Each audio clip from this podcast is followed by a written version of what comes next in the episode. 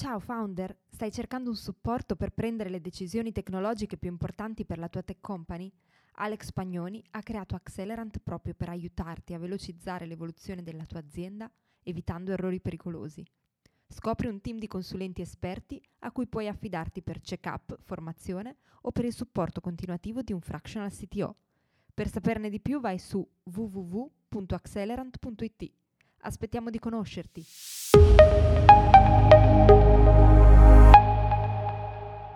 Quali sono i principali errori che commettono le aziende in fase di recruiting e hiring? Durante questo sito show, Davide Marrone ce lo ha raccontato attraverso casi concreti che ha vissuto durante la sua esperienza lavorativa, aprendoci le porte di Catapush. Buon ascolto! Oh, bene, anche oggi abbiamo una bella puntata del sito show. Oggi con me c'è Davide Marrone, è una puntata molto entusiasmante per quanto mi riguarda, perché assieme a Davide andiamo a ripercorrere le sue esperienze che ha avuto nel tempo, sia come CTO ma anche come imprenditore founder di un'azienda tech, perché eh, lui ha fondato nel tempo innanzitutto Scabby, da quale poi ha avuto anche una exit, e poi Catapush, e ci sono molti aneddoti molto interessanti che oggi andiamo a raccontare. Quindi innanzitutto Davide, benvenuto e se ti vuoi presentare. Grazie a voi per l'invito, sono appunto Davide Marrone, come hai detto, le persone probabilmente conosceranno Scabby anche perché era nato inizialmente come applicazione per privati, quindi chi, chi smanetta da anni, magari più giovani no, però chi ha la nostra età, diciamo, probabilmente in qualche modo è, uh, è venuto a conoscenza del, del progetto di Scabby, quindi magari vi conosce indirettamente per quello. Sì, no, infatti, infatti Scabby mi ricordo che tra l'altro è nato in un periodo in cui ancora no, anche per parlare di che tipo di applicazione era, in cui ancora internet dei cellulari era una cosa pionieristica, no? Sì, mi ricordo che nel 2005 circa, quando ho iniziato con questo progetto, era il primo anno che in Italia si poteva eh, navigare da internet, navigare su internet con il cellulare, cosa che oggi ovviamente diamo per scontata, la normalità, ma non c'era l'iPhone, non c'era Android, cioè era proprio un altro mondo. Io addirittura mi ricordo che la prima volta con Scabby era questo programma che permetteva di inviare sms eh, utilizzando la connessione internet al posto di inviare gli sms tradizionali che ai tempi erano molto utilizzati e costavano anche tanto, costavano 15-20 centesimi e io con questa, questa idea, l'idea era proprio di utilizzare internet per abbattere il costo degli sms. E addirittura io stesso non avevo inizialmente un, un, cellulare su cui far girare l'applicazione. Mi ricordo che facevo prestare i cellulari con, con, Java dai miei amici perché la sviluppavo sull'emulatore, sul computer, e poi però, eh, diciamo, proprio le primissime versioni non avevo io stesso un cellulare per farlo, per eseguirlo. Ecco, questo è proprio un sacco di anni fa, un altro mondo, come dicevo, totalmente diverso rispetto, rispetto ad oggi. E questo poi tra l'altro prima che ci fossero i vari WhatsApp, eccetera. Come, come ti è venuta l'illuminazione, infatti?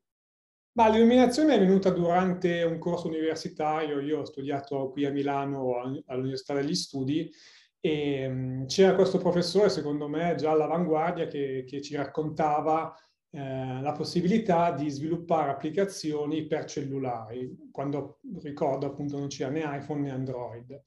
E io ho avuto questa idea, ho detto, ma come? Eh, posso sviluppare un'applicazione, c'è internet sul cellulare, quindi iniziava ad arrivare, posso mettere insieme queste due cose e, e effettivamente far transitare questi dati, questi pochi K, invece sul canale SMS tradizionale che gli operatori facevano, facevano pagare caramente, eh, li posso far eh, transitare su internet e quindi abbattere eh, il costo degli sms. Adesso lì erano ancora altri tempi, non c'erano le flat come oggi, era anche complicato avere una tariffa dati, eh, però insomma in qualche modo si riusciva a fare. Ecco. Quindi mi è venuta questa idea e da lì, da lì è partita tutta, tutta l'iniziativa.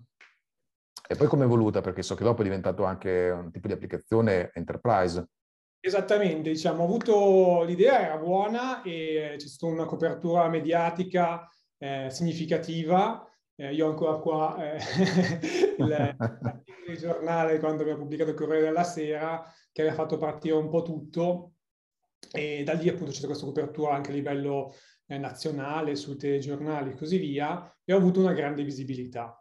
E questa visibilità mi ha permesso di entrare in contatto con tantissime persone che mi contattavano per conoscere, per avere più informazioni e eh, casualmente mi avevano invitato poi a un convegno anche a parlare di queste nuove tecnologie e avevo conosciuto casualmente eh, in questo modo Stefano Quintarelli che poi insieme a Luigi Rossi Carbone sono stati i miei due business angels che hanno investito ehm, nella mia iniziativa e eh, insieme abbiamo, eh, l'abbiamo portata avanti. Adesso purtroppo quando si fa startup il timing, ahimè, è abbastanza cruciale. Noi eh, l'idea iniziale era proprio quella di fare WhatsApp, ma ehm, a quei tempi non c'era ancora l'iPhone e abbiamo investito moltissimo sullo sviluppo su Symbian.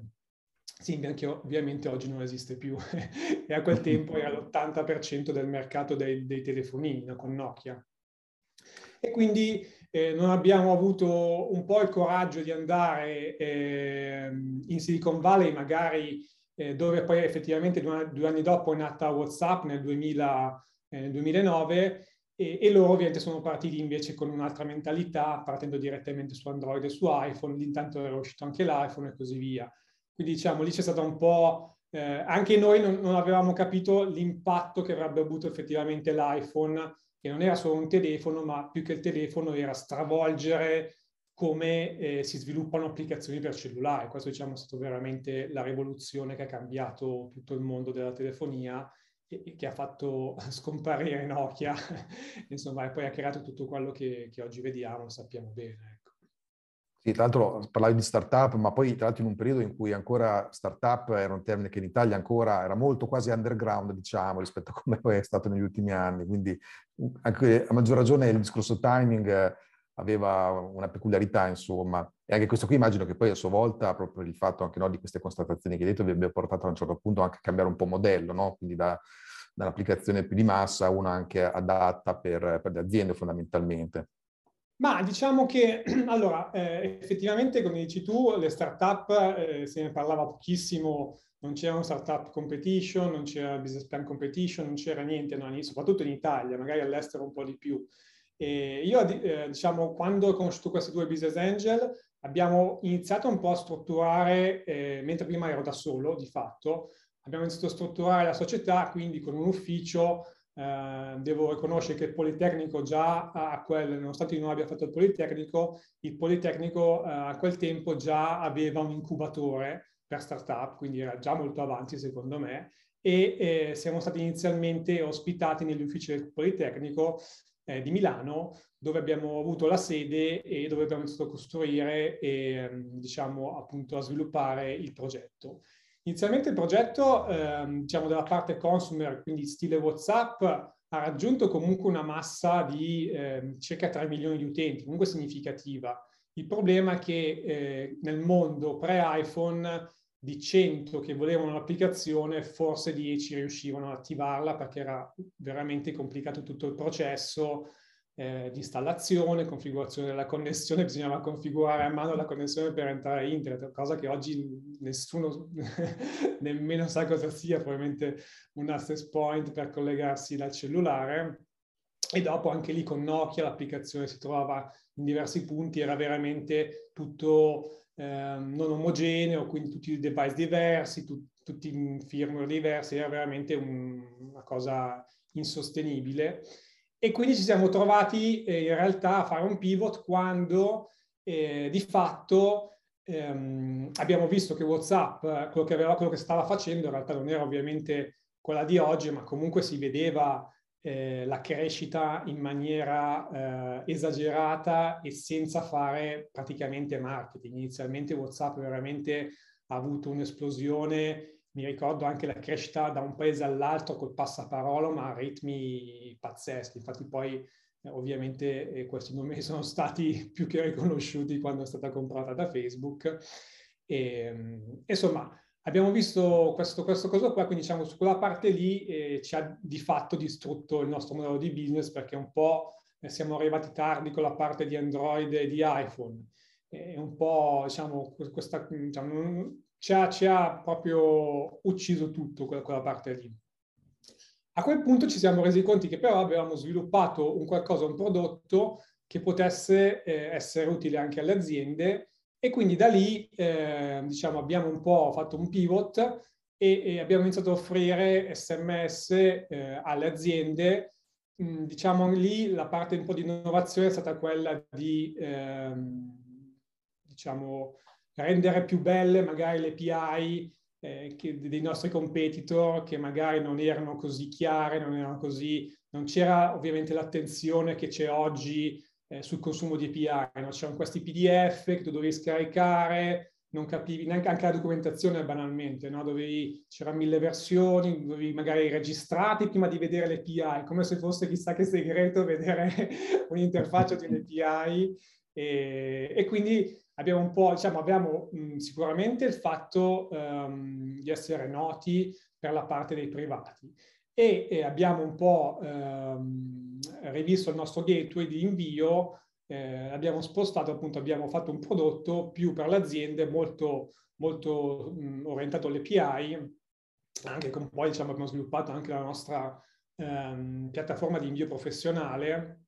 Però, diciamo, abbiamo fatto questo nuovo prodotto e da lì siamo un po' ripartiti eh, sulla vendita degli sms alle aziende, abbandonando di fatto, cioè abbiamo sempre tenuto in piedi anche il progetto vecchio, ma poco alla volta ovviamente è andato a morire perché WhatsApp giorno dopo giorno prendeva, prendeva più piede e quindi inevitabilmente eh, nessuno utilizzava più, era più interessato al, al prodotto iniziale, mentre poi eh, tutta la parte di, di, prodotto per le aziende ha avuto un buon successo e nonostante, adesso poi magari entriamo più nel dettaglio, sia stato veramente difficile eh, realizzarlo, eh, è stato un buon successo e quindi poi eh, abbiamo trovato una società che eh, stava consolidando il mercato di tutti questi piccoli, diciamo, chi vendeva sms erano piccole realtà è stato questa, questo, questa, questo, player italiano, uno dei più grandi, che eh, diciamo, ha consolidato il mercato, ha comprato un po' tutte le società e, e poi diciamo, ha fatto un, un'organizzazione un po' più grande. Ecco. Questa è un po' la storia di come è andata Scambi. È molto interessante, poi comunque dei volumi importanti li avete in ogni caso raggiunti, quindi immagino che anche in termini di scalabilità abbiate affrontato sfide molto interessanti, insomma, visto che poi parliamo anche di periodi in cui queste cose cioè non c'era una grande anche letteratura, esperienza, era tutto un po' acerbo anche come tecnologie, come esperienza delle persone. No? Quindi immagino che insomma anche da questo punto di vista ti sei divertito parecchio, insomma. Sì, esatto, diciamo eh, il problema della scalabilità l'abbiamo sentito abbastanza velocemente perché crescendo ci siamo, uh, partendo da zero, partendo addirittura da un hosting condiviso, diciamo, siamo partiti, la classica, classica scalata di, di, quei tempi era tipo un hosting condiviso, dopo un server dedicato da qualcuno e dopo iniziava a, dire, iniziavi a renderti conto che non, non bastava più. E quindi eh, il problema di scalabilità era, era sentito. E, e, e, come dici tu, erano i primi anni in cui c'era Amazon, quindi eh, ognuno faceva un po' in casa una soluzione da sé di alta affidabilità, non c'era la conoscenza che c'è oggi o non era così sentito il tema di affida- alta affidabilità o non si sapeva bene come strutturare i servizi per renderli eh, scalabili e affidabili, che poi ovviamente quando si, si eroga un servizio delle aziende, eh, magari nei contratti ci sono anche delle slide da rispettare, quindi è importante che il, tutta l'infrastruttura possa scalare col tempo con i nuovi clienti che ci sono e sia sempre disponibile perché ovviamente ci sono anche alcune aziende che noi ci integravano in processi critici, no? Adesso magari quelli più banali dall'acquisto di un volo dove uno compra, magari si aspetta di vedere l'SMS subito o magari anche eh, tanti use case magari veramente un po' più critici dove il tempo di risposta e il fatto che il servizio fosse app era importante. E in quel tempo lì eh, come dicevo, non essendoci, non abbiamo, ahimè, questo è stato uno dei, dei sbagli, dei primi sbagli forse, che anche lì non abbiamo visto, eh, cioè vedevamo, vedevo che Amazon era importante, non capivo che sarebbe diventato, cioè, sapevo che avrebbe avuto un, un, ruolo molto importante, ma non così tanto e non a questa velocità, diciamo. Era all'inizio, non si capiva bene che cosa eh, potesse offrire, soprattutto eh, per quanto riguarda l'affidabilità dell'inizio, non so se tu ricordi, diciamo, c'erano del, anche loro stavano iniziando e quindi alcune cose magari non erano così chiare, non erano così, c'erano stati problemi, ovviamente mega amplificati da, da, da siti specializzati quando, quando si sono verificati, quindi non abbiamo scelto di eh, andare subito su, su Amazon e, e, ci siamo costruiti un'infrastruttura in casa. Ai tempi era veramente difficile perché trovare le persone soprattutto i sistemisti, come tu, tu ben sai, nel nostro, nel nostro, ambiente trovare le persone in generale è difficile per n motivi, e sia programmatori che, ma soprattutto sistemisti veramente, secondo me, è ancora molto più difficile. Adesso ovviamente eh, c'è tutta questa nuova figura dei, dei, dei, dei DevOps che negli anni si è, si è un po' un po' più, diciamo, cambiata rispetto al sistemista di magari dieci anni fa, eh, che anche doveva, diciamo, aver, doveva, avere delle competenze veramente eh, su diversi eh, livelli, perché ehm, non è solo amministrare la macchina, ma eh, se tu vai su una server farm come siamo andati noi e devi costruire tutto da zero, devi avere conoscenze di networking a basso livello, quindi configurare gli switch, configurare i firewall, fare un ambiente in alta affidabilità, magari con delle macchine virtuali anche lì noi siamo andati su una soluzione ovviamente tutto open, tutto verso, verso, il mondo open, non le classiche VMware per dire un nome così. Eh. E, um, e, quindi era veramente difficile trovare persone competenti e che sapessero fare tutto. Noi diciamo abbiamo trovato una società che eh, ci ha fatto un po' setup e, e poi però non, non, non ci ha più gestito la manutenzione e quindi ci siamo dovuti arrangiare eh, nel tempo e ripeto, trovare le, delle figure lì è, è stato veramente una delle cose più difficili. Eh, diciamo che poi un po' mi ha costretto anche a me, io diciamo, nasco nella mia carriera come programmatore poi ho deviato molto sulla parte sistemistica più per necessità, che poi mi interessa anche, però sicuramente molto più per necessità che, che altro, perché non trovando le persone poi alla fine eh, ti ci devi mettere tu se vuoi che, sì. che, le cose funzionino, altrimenti non, non, non raggiungi certi obiettivi. Ecco. No, ma infatti mi ricordo che una volta o due ci eravamo anche visti assieme, che guardavamo assieme anche su, che insomma, SQL, e mi ricordo, facciamo anche lo show process list per vedere cosa diavolo stesse succedendo no? in quel database bello carico, e in effetti ci eravamo dovuti ingegnare a vedere un po' come ottimizzare, quindi ho visto che insomma ti eri applicato parecchio, nonostante fossi distrazione come sviluppatore, e quindi ho immaginato proprio che ti fosse toccato metterti anche su questi temi proprio per, per esigenze, insomma, no? Quindi ti capisco assolutamente. E tra l'altro, ecco, no, infatti il tema anche qui delle persone è veramente ampio e qui è facilissimo. Eh, intanto è difficile trovare e in più è facile fare errori quando si trova, perché anche qui mi sa che hai qualche aneddoto molto interessante a riguardo. Sì, diciamo, parliamo appunto un po' del, delle persone che abbiamo assunto. Diciamo, noi abbiamo avuto diverse fasi. Eh, inizialmente, eh, ovviamente, eh, abbiamo avuto un investimento, ma non di milioni, magari come gli 8 milioni che ha preso WhatsApp inizialmente come uno dei primi round. E quindi, eh, diciamo, inizialmente eh, abbiamo, mh, mm, abbiamo fatto sia degli errori che delle cose positive.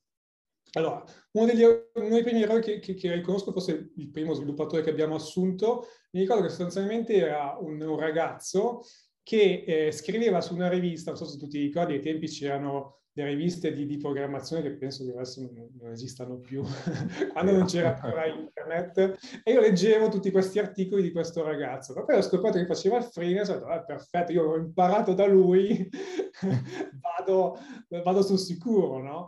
È stata una delle prime volte che, diciamo, avevo trascurato praticamente totalmente un po' gli aspetti anche personali, no? Perché uno viene a lavorare per te, per, cioè come, come si trova in un team, come, come lavora, cioè non è solo importante la parte tecnica eh, che poi magari non era neanche così come mi aspettavo, però ovviamente anche eh, il, la parte di soft skill, quindi di relazioni, di, di, lavoro in un team, anche quello è fondamentale. Quindi poi se eh, anche uno può essere un genio, se però poi non riesce a comunicare, non riesce eh, a lavorare in un team, questo diventa, diventa un problema. Infatti diciamo, una delle prime esperienze che, che, che, è andata male.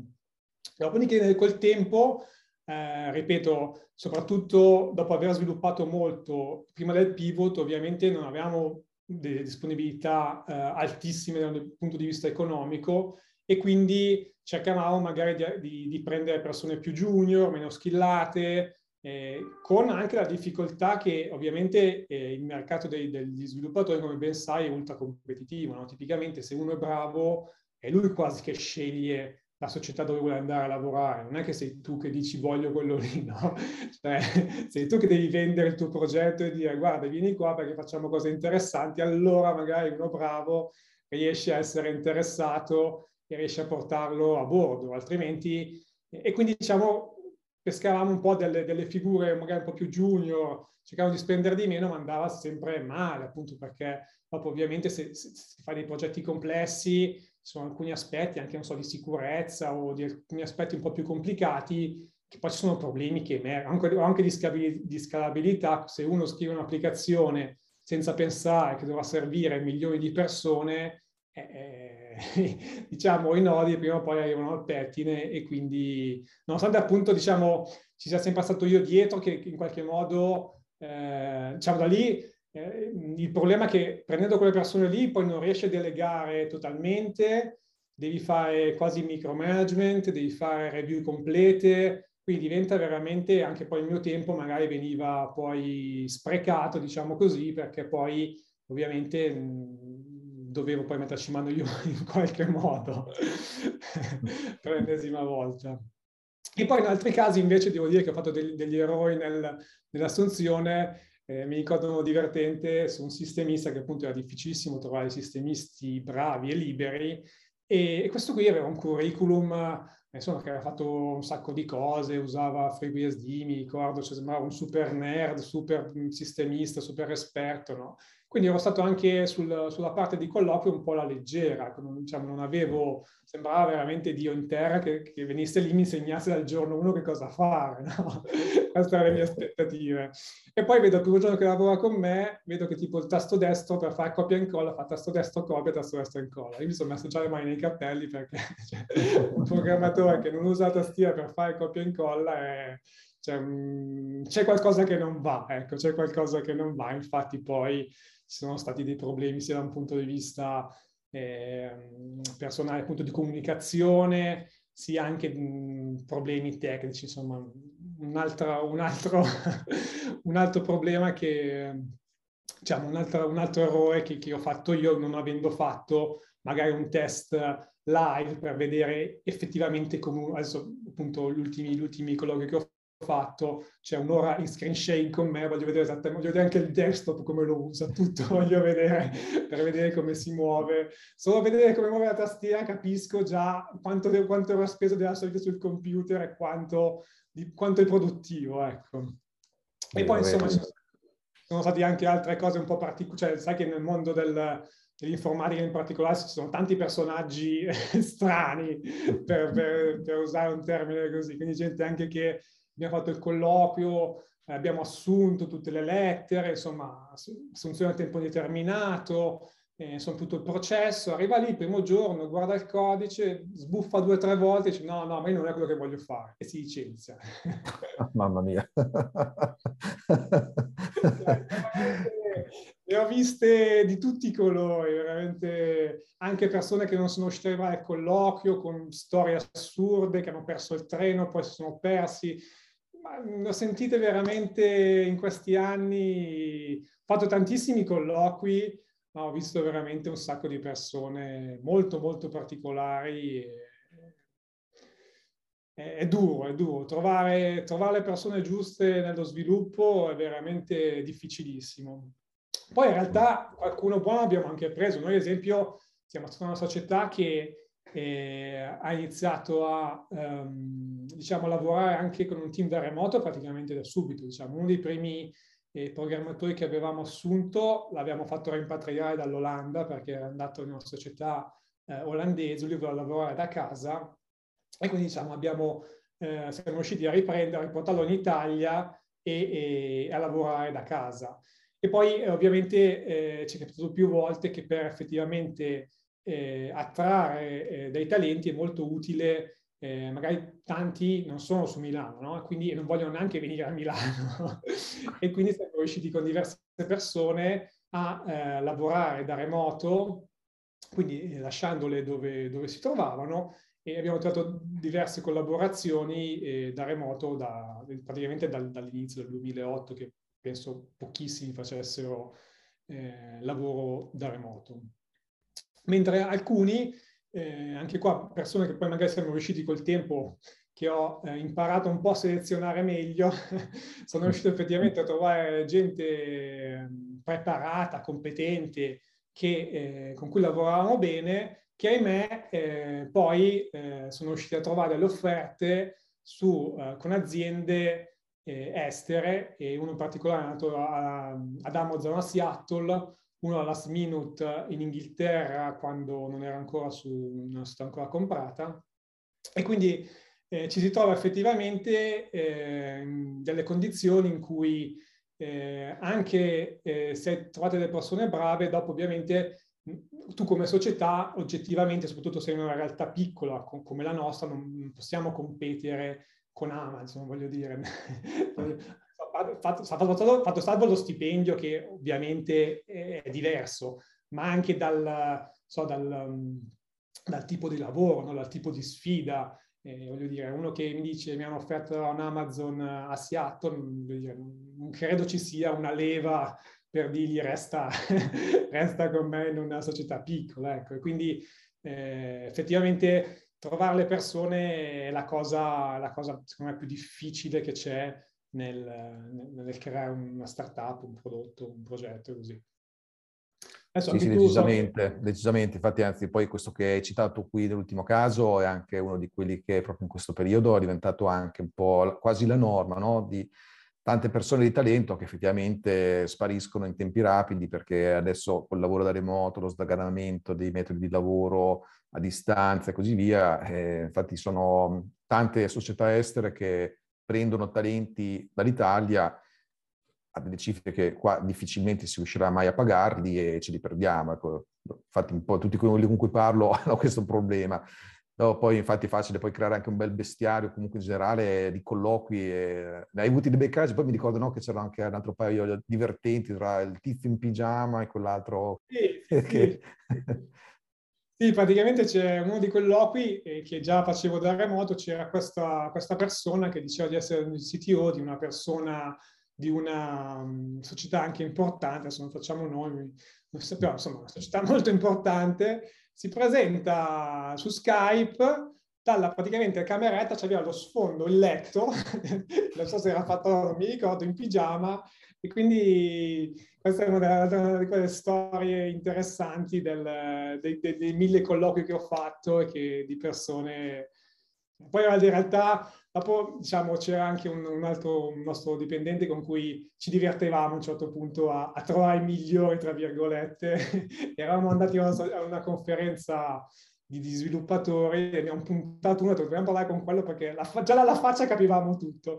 Poi l'abbiamo invitato anche in sede a parlare a un certo punto è a parlare di mille cose, dopo a un certo punto è a parlare di riciclo di denaro, di vabbè, cioè, sì, sì, non puoi immaginarti di, di, di, che persone sono venuto in contatto, cioè veramente puoi trovare di tutto. Adesso, anche tu penso che comunque ne, hai visti passare i programmatori, penso chiunque nell'ambito informatico abbia delle storie divertenti sui programmatori in generale, perché veramente o, o, sono particolarmente sfortunato io, ma non credo, si trova veramente dei, dei, casi, dei casi, molto, molto interessanti. Ecco. Anche sì, sì, il nostro è un ambiente popolato da strani casi umani, diciamo così, sicuramente. No, infatti le storie dell'orrore ce ne sono tante. Dopo, nel caso tuo sicuramente ti chiederò di farmi un elenco di chi erano quelle persone, così le mettiamo subito in blacklist se mi arrivano eh, le loro candidature. Condivisa, così potrebbe essere utile sì, sì, ma guarda, prima o poi creerò una sorta di database no? in cui tutti i membri della community metteranno i vari casi strani, così diciamo, facciamo una lista nera condivisa, così evitiamo di perdere tutto il tempo su certi personaggi, ecco, mettiamola così. prima poi la farò una cosa del genere. No, ma sicuramente non è facile tenere e anche poi in particolare trattenere. Queste sono purtroppo temi che effettivamente sono trasversali a un po' tutte le aziende, quindi sicuramente non sei stato sfortunato a te nell'imbatterti in certe persone, forse qualcuno particolarmente divertente ti è capitato rispetto alla media, però... Allora, abbiamo trovato adesso con Catapush una soluzione secondo me abbastanza sostenibile, nel senso che eh, stiamo lavorando con eh, delle persone che sono tutte eh, in partita IVA eh, o hanno una piccola SRL, quindi diciamo sono dei piccoli imprenditori di fatto, proprio come, mm-hmm. anche come personalità, quindi non sono il classico sviluppatore che va su un progetto, sta lì otto ore, fa solo quello, quindi sono dei piccoli imprenditori, quindi hanno anche più clienti, che noi va anche bene in alcuni casi. Adesso ovviamente siamo in una situazione molto particolare dove non dobbiamo fare grandi sviluppi, ma siamo più in una fase di manutenzione. E effettivamente adesso siamo, abbiamo trovato queste, queste piccole perle di, di, persone che lavorano con noi ormai da 3-4 anni in maniera continuativa, non full time, cioè in maniera continuativa, quindi tutte le settimane ci danno del, del tempo, quindi delle giornate. Però hanno anche altri clienti e quindi diciamo in questo modo loro da una parte massimizzano anche eh, diciamo, uh, la parte economica perché ovviamente non avendo uh, un solo, mh, diciamo, non, so, non sono assunte, magari hanno anche dei prezzi leggermente più alti come consulenza. Non ovviamente una società che sia Reply per fare un nome, adesso ce ne sono mille, no? Quindi non hanno i prezzi ovviamente di consulenza delle, delle grandissime, hanno ovviamente dei prezzi più alti eh, di uno assunto se fosse full time, però appunto riescono a, da una parte, lavorare su più clienti, però a noi danno molta stabilità. Quindi negli ultimi anni abbiamo comunque ridotto il turnover che noi ovviamente è una cosa importante perché ovviamente eh, un conto è fare un progetto una volta, sei mesi, un anno, quanto sia complicato o lungo che poi finisce. Un conto è portare avanti poi anche lo sviluppo sia di manutenzione e sviluppo evolutivo su, su dieci anni, cioè se noi siamo oramai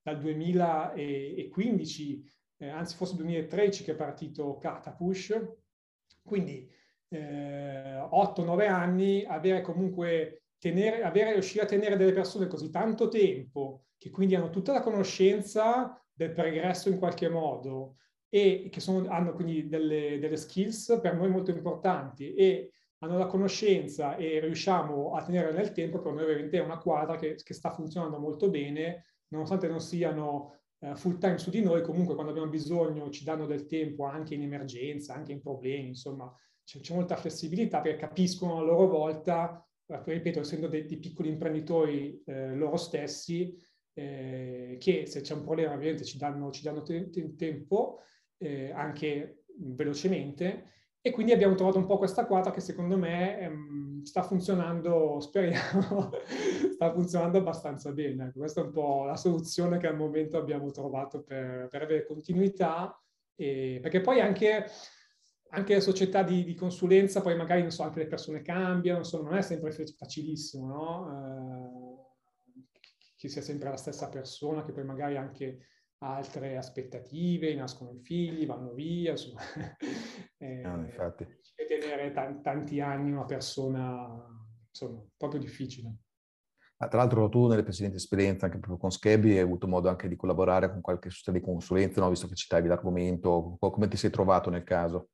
Ah, allora, eh, sì, abbiamo lavorato anche con società di consulenza, sia per, allora, a un certo punto per la disperazione, quando, proprio, ricordo sulla parte soprattutto in Java, noi abbiamo sempre utilizzato come tecnologie PHP e Java, sulla parte Java quando è andato via lo sviluppatore in Amazon, proprio non, ovviamente poi Java non è un linguaggio così diffuso, chi lo usa tipicamente non in startup ma in aziende più strutturate, più grandi, diciamo eh, a un certo punto non, non, riuscivamo a trovare e quindi abbiamo trovato questa azienda di consulenza eh, che ci dava una persona, adesso non era il top sicuramente rispetto alla persona che è andata a lavorare prima in Amazon, però in qualche modo eh, ci siamo aggiustati.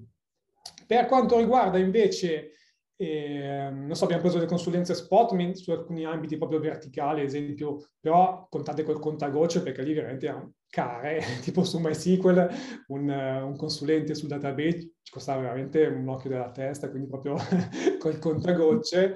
E invece anche poi con società eh, di sviluppo eh, che eh, in qualche modo avevamo trovato inizialmente una quadra, però anche lì poi, eh, adesso vabbè, non faccio nomi anche se tu però puoi, puoi immaginare nell'ambito italiano chi sia, no, insomma sono state fuse, è cambiato il management, le persone poi sono andate via, insomma non è, non è proprio così facile, ripeto. Ah, poi anche con una società di sviluppo di mobile, lì veramente, che adesso ripeto non faccio noi perché non è carino, io non so, stanno crescendo a livelli eh, vertiginosi, quasi la leader italiana, eh, però noi ci siamo trovati male, male, male, male. Adesso forse perché c'è talmente tanto, ad esempio sul mobile, cioè c'è talmente tanta richiesta, soprattutto negli ultimi anni, cioè che secondo me, cioè, mh, mm, non so, quasi quasi fa, non dico facile per carità che non è mai facile niente fare, fare l'imprenditore, però c'è veramente tanta richiesta e poi noi ovviamente purtroppo adesso in caso poi magari ne parliamo un po' meglio,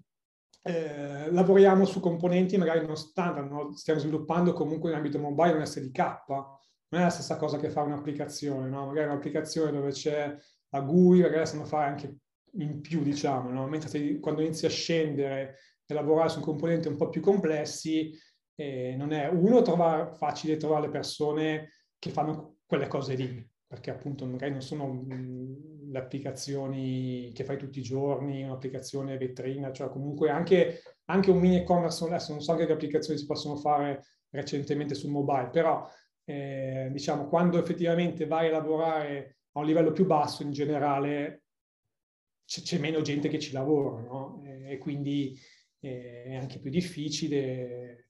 Quindi anche lì non è, non è proprio, anche se dici voglio investire, eh, che ovviamente spiegando, pagando di più non è, non è, neanche facile trovare effettivamente la società di consulenza che, che riesca effettivamente poi a, a darti quello che, che hai bisogno. Ecco.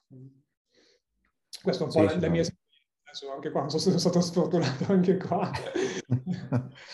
Beh, no, sicuramente con la società di consulenza... Non lo so, una delle due. no, beh, diciamo anche con molte società di consulenza, soprattutto quelle impostate più a body rental, purtroppo i problemi sono un po' dietro l'angolo in effetti, quindi mi, mi torna assolutamente quello che dici, ecco, non, sono poche quelle che sono strutturate in un certo modo per lavorare assieme ad aziende dove il codice, proprio core business, eh, ha un impatto importante anche proprio per eh, il successo, la sopravvivenza dell'azienda, ci vuole un modello specifico in quei casi. Eh, infatti, anche per questo capire proprio come ti hai ritrovato con le società di consulenza, che sicuramente erano appunto nomi noti, perché spesso sono proprio quelle che hanno un po' più di difficoltà in questo senso qui. Ma poi ti volevo chiedere, infatti di Catapush, no? visto che hai accennato, volevo capire come è nata e di cosa, di cosa ti occupi in particolare con Catapush. Sì, allora, Catapush è nata eh, come, diciamo, come spin-off di Scabby. Già nel 2013 eh, più o meno abbiamo iniziato a, insomma, noi abbiamo visto con Scabby ovviamente, eh, abbiamo visto con tutta la storia, abbiamo visto quello che WhatsApp aveva fatto alle telco, no? aveva distrutto totalmente il business degli sms per i privati. E allora in quegli anni lì ci chiedevamo, ma sulla parte aziendale, non è che questi tra un paio di anni arrivano e ci, ci portano, già ci hanno portato via una volta la parte consumer, non è che arrivano con la parte business e arrivano a portarci via anche quella. E allora ci, ci chiedevamo cosa, cosa, potevamo fare sulle notifiche push, eh, appunto eh, per, non, per, non, vedere eh, canali, comunque per non vedere che WhatsApp entrasse nel mercato business e in qualche modo potesse portarci via anche quello. No?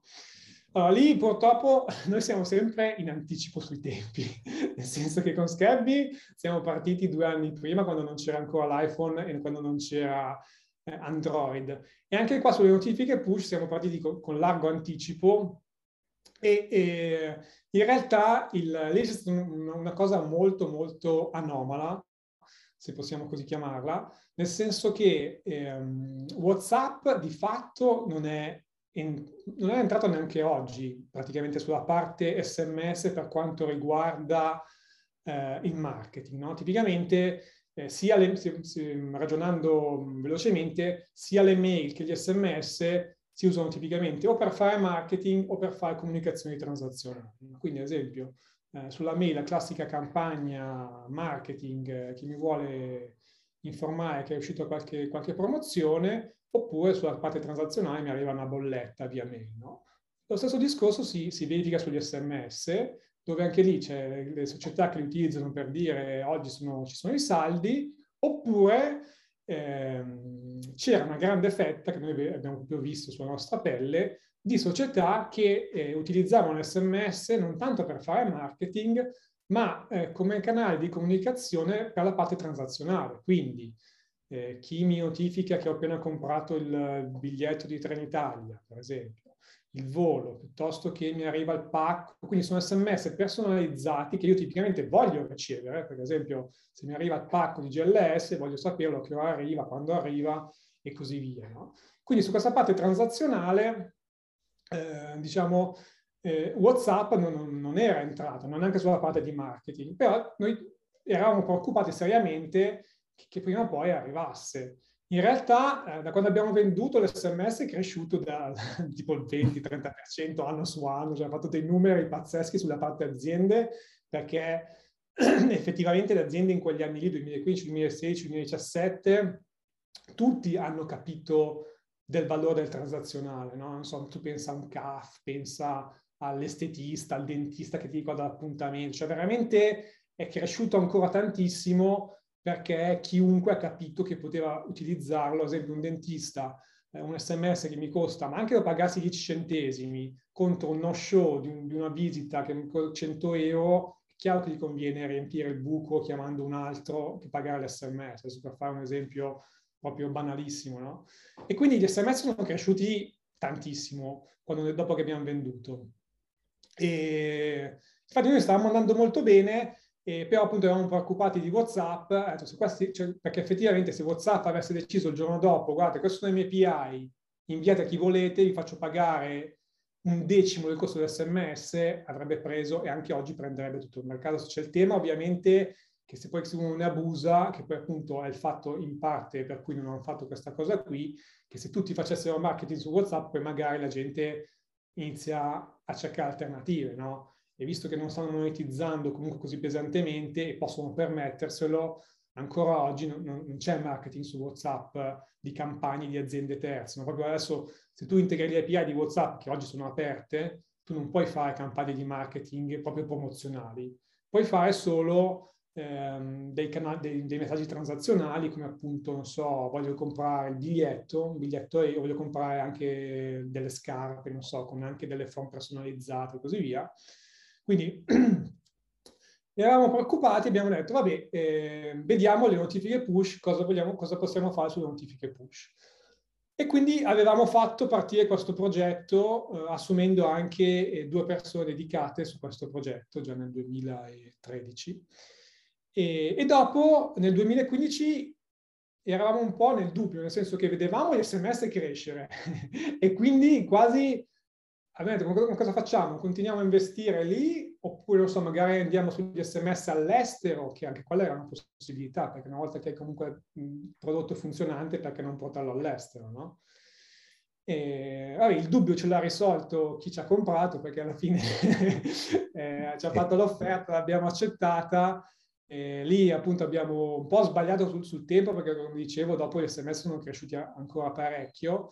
Un po' eh, diciamo abbiamo comprato anche perché eh, un po' da tutta la storia precedente raccontavano delle persone eravamo riusciti pochissimo, pochissimo a delegare. Era veramente sulla parte tecnica, sia io che in realtà anche il mio socio, c'era tutta la sua parte tecnica su di me comunque, cioè forse facevo ancora io, cioè se non facevo io il rilascio non lo faceva nessuno, per dire, e, ehm, e, anche sulla parte commerciale comunque c'era il mio socio che senza di lui, insomma, la, parte di delega diciamo, era, era, abbastanza carente e quindi il livello di stress era molto alto.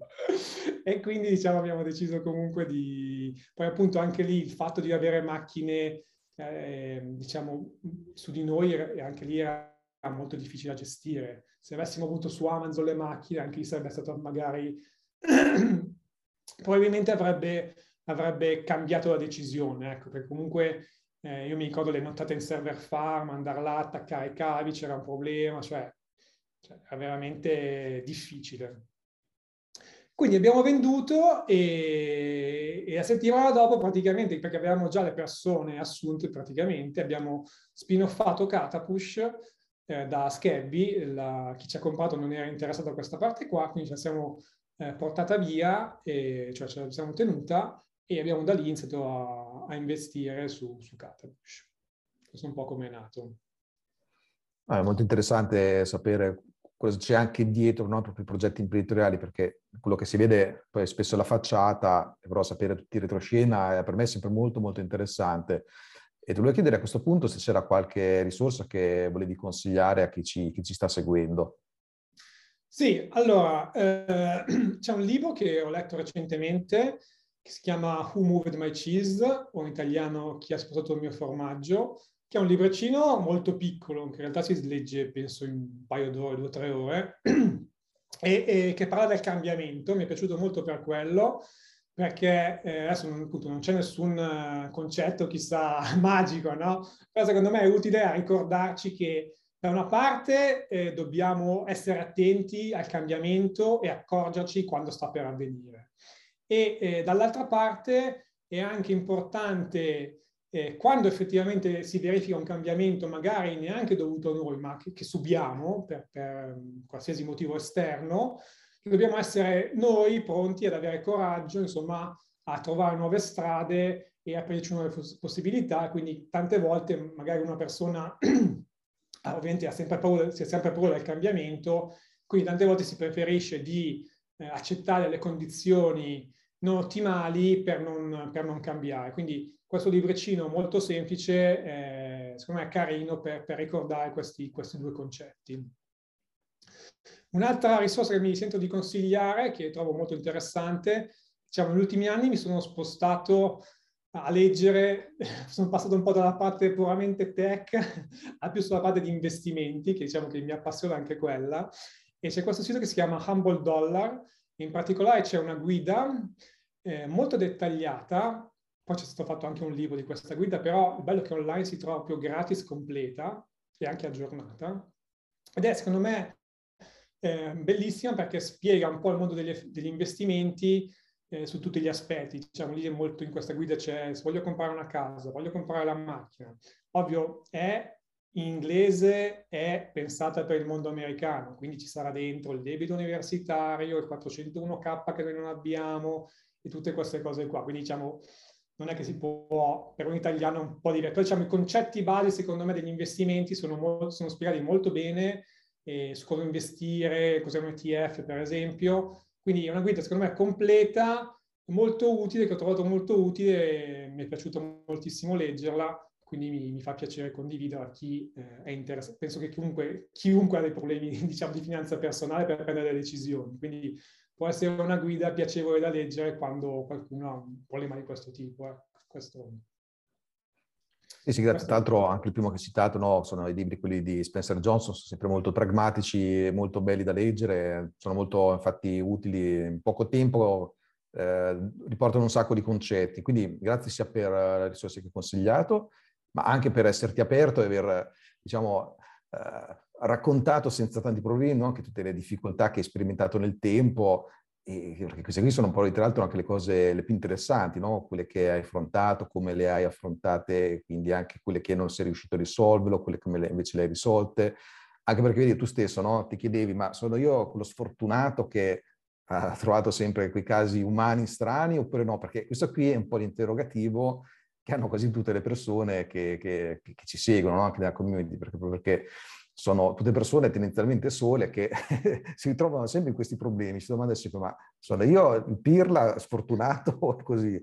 E invece condividere queste cose, sapere che non si è soli già è un valore in sé, quindi veramente grazie per aver raccontato anche i vari retroscena che eh, sono una cosa che assolutamente tutti i CTO, soprattutto anche i founder tecnologici, purtroppo devono assolutamente affrontare. Quindi grazie di nuovo e alla prossima Davide. Grazie a voi, grazie a voi. Grazie per aver ascoltato Hiring, gli errori da non commettere con Davide Marrone e Alex Pagnoni.